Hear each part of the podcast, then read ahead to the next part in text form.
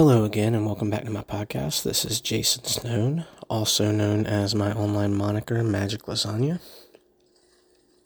I just wanted to take a sh- second to shout out to all the people that have actually been listening to this podcast. Um, it's been a great process so far, even though sometimes it's difficult coming up with content and uh, actually finding the drive to do this every single day. Um, it's a great experience and I still enjoy doing it. Today, I wanted to talk about one of the things in sales that I've talked about many times. If uh, people will like you, they will buy something from you. Here's the question though How do you become likable? Honestly, the first way to become likable is be friendly. Don't be a douchebag. People don't like douchebags. We discussed this uh, previously on one of my podcasts called The Round Table on Douchebags. Pretty great podcast. It's a round table with me and a few of my friends speaking. So uh, it's actually pretty decent if uh, you're into being entertained. So there are many ways that you can become friendly. Becoming friendly is really easy, especially if you live in my neck of the woods. We are in a beach community, and everybody seems to run on beach time and have a set of rules that nobody else really seems to follow, um, which kind of relaxes everybody. That being said, uh, being relaxed around your customer or people is one of the easiest ways to become likable because if they are, if they notice that you're relaxed, they're going to relax. And when they relax, they tend to become more friendly with you instead of closed off to you. Uh, that being said, there are several ways that you can appear more relaxed. Most of it's going to be body language. Uh, body language is about 90% of your communication, whereas verbal communication is really only about 10%. That being said, some easy, very easy body language tips would be to never cross your arms across your chest. Um, it's a defensive posture. People don't like that. When you cross your arms across your body, like folding your arms across your chest, it looks like you're protecting vital organs to people. Um, it's a subconscious thing that they can't help but notice, and it's always going to happen when you do that. Putting your hands in your pockets means that you're hiding something. Same thing with putting your hands behind your back. You always want to use your hands as a tool um, to point out things, not necessarily with a pointed finger, but with an open hand. Uh, having an open hand when you're pointing out something is more like guiding somebody as opposed to uh, doing the aggressive finger point. When you guide somebody, they are more likely to do whatever you want them to do. For instance, if you point at a chair and say, sit there, uh, not a lot of people are going to be as receptive to that as they would be if you hold your hand out with an open palm and say, have a seat.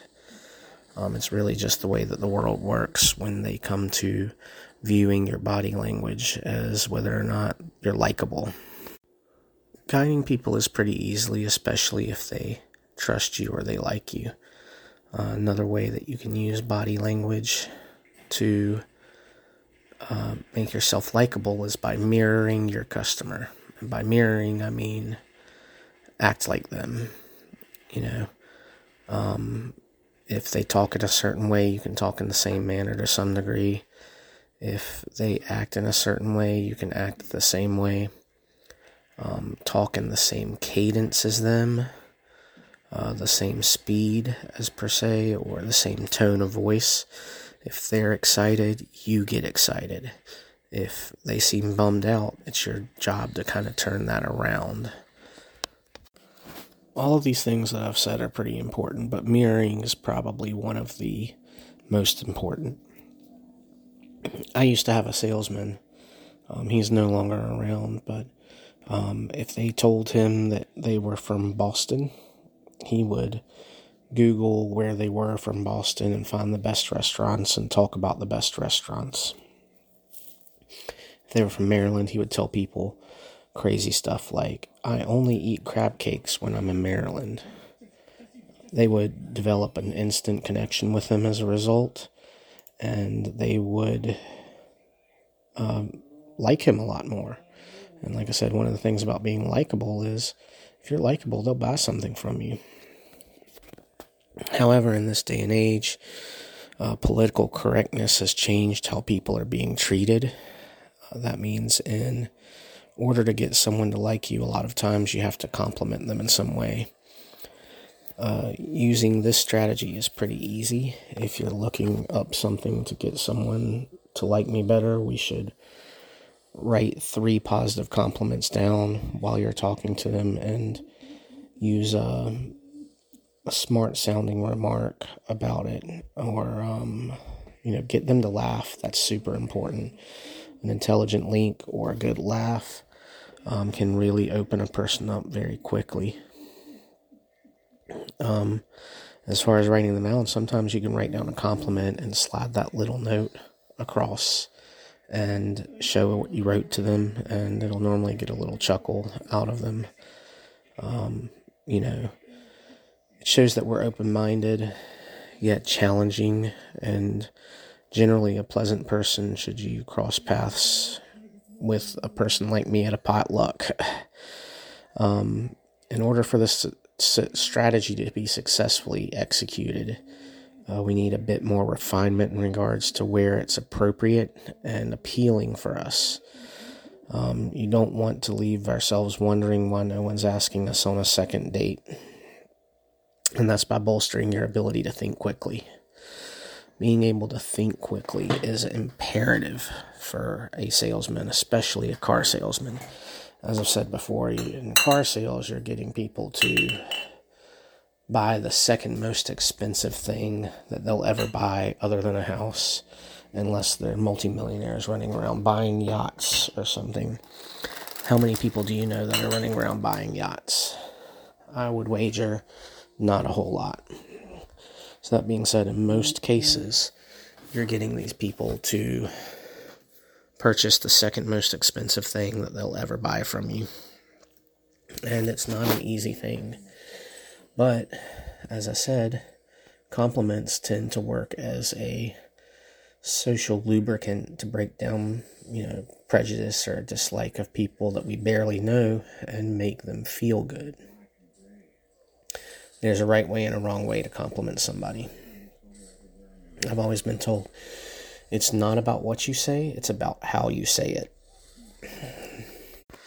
So obviously, you can't tell the pretty girl in front of you, hey, nice tits, toots, it doesn't really work like that. But I tell you what, you compliment a woman on her shoes, and she's going to fall in love with you. Women tend to love that. Uh, any kind of a negative connotation that you have when you try to compliment somebody and fail can end a conversation. But positive compliments are absolutely contagious you'll find that if you do it to them, they tend to start doing it back to you, and before you know it, you have a, a what I call that social lubricant going, and you tend to like each other even more. Um, the more they compliment you, the more you'll like them as well. In most cases, it's nearly impossible for someone to make their dislike clear. Most people aren't going to come out and say, Hey, I don't like you. Um, it's very rare for people to do that. Um, unless it's something that has a high enough of a dose or a moral uh, criticism as such, like trying to harm your wife or your children or a child or something like that. Uh, most people can make that pr- cl- pretty clear pretty quick. Do it in front of me and you'll get your ass beat.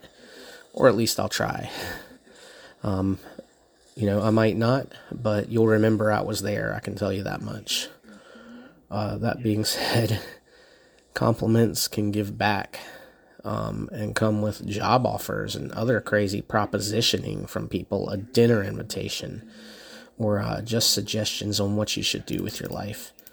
Um, I've developed a great amount of rapport with a gentleman that uh, works in the real estate industry. He does nothing but rental properties. And that's something that I've been hoping to break into eventually. And I've talked to him several times on the phone, and he said, Hey, um, you know, I'd love to sit down and have lunch with you sometime and talk to you about it.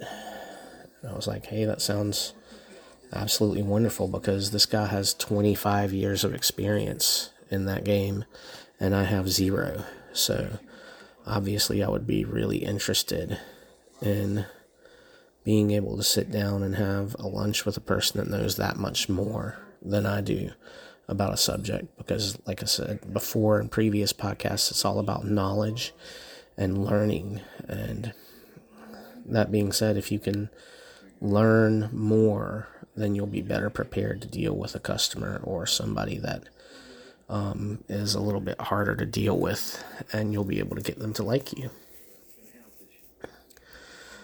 Um, there's a social pressure that people in general need to be liked.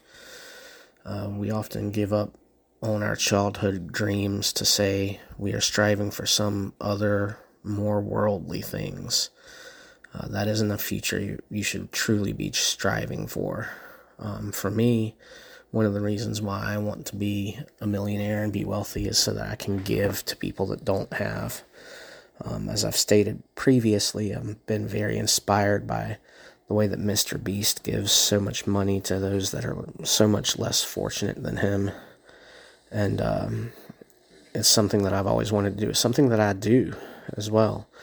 Uh, even sometimes if I, I can't truly, you know, uh, or shouldn't really be doing it, I shouldn't say not afford it, but shouldn't really be doing it, then there are certain situations and plenty of situations where um, I've given somebody way more than I should have.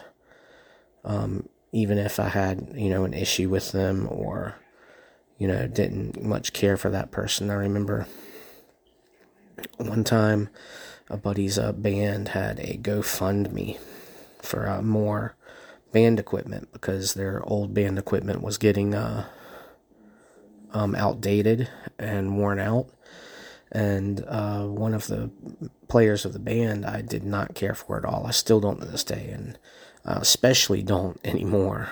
Um, because that being said, um, this person I ended up donating five hundred dollars to that GoFundMe.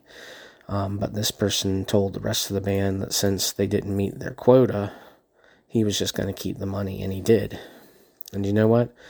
I've never run back into this person into this person again. Um, if if I do, there might be issues because I'm not the kind of person that can keep his mouth shut.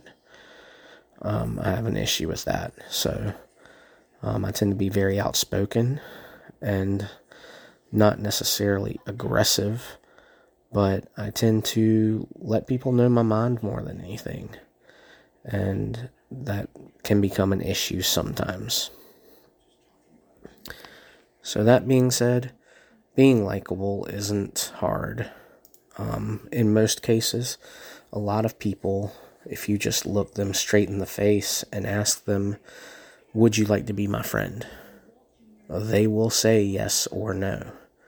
It's almost a kindergarten approach to it. Um, the kindergarten approach is, I mean, if you remember when you were in kindergarten or even, you know, first or second grade, really young, you could walk up to somebody and say, Hey, what's your name?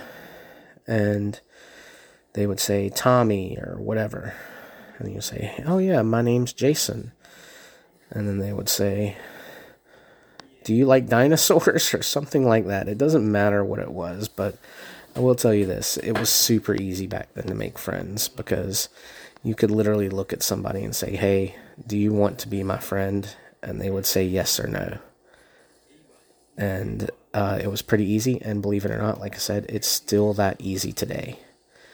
Um, you can legitimately do that. All that being said, it's just really not that hard to be friendly.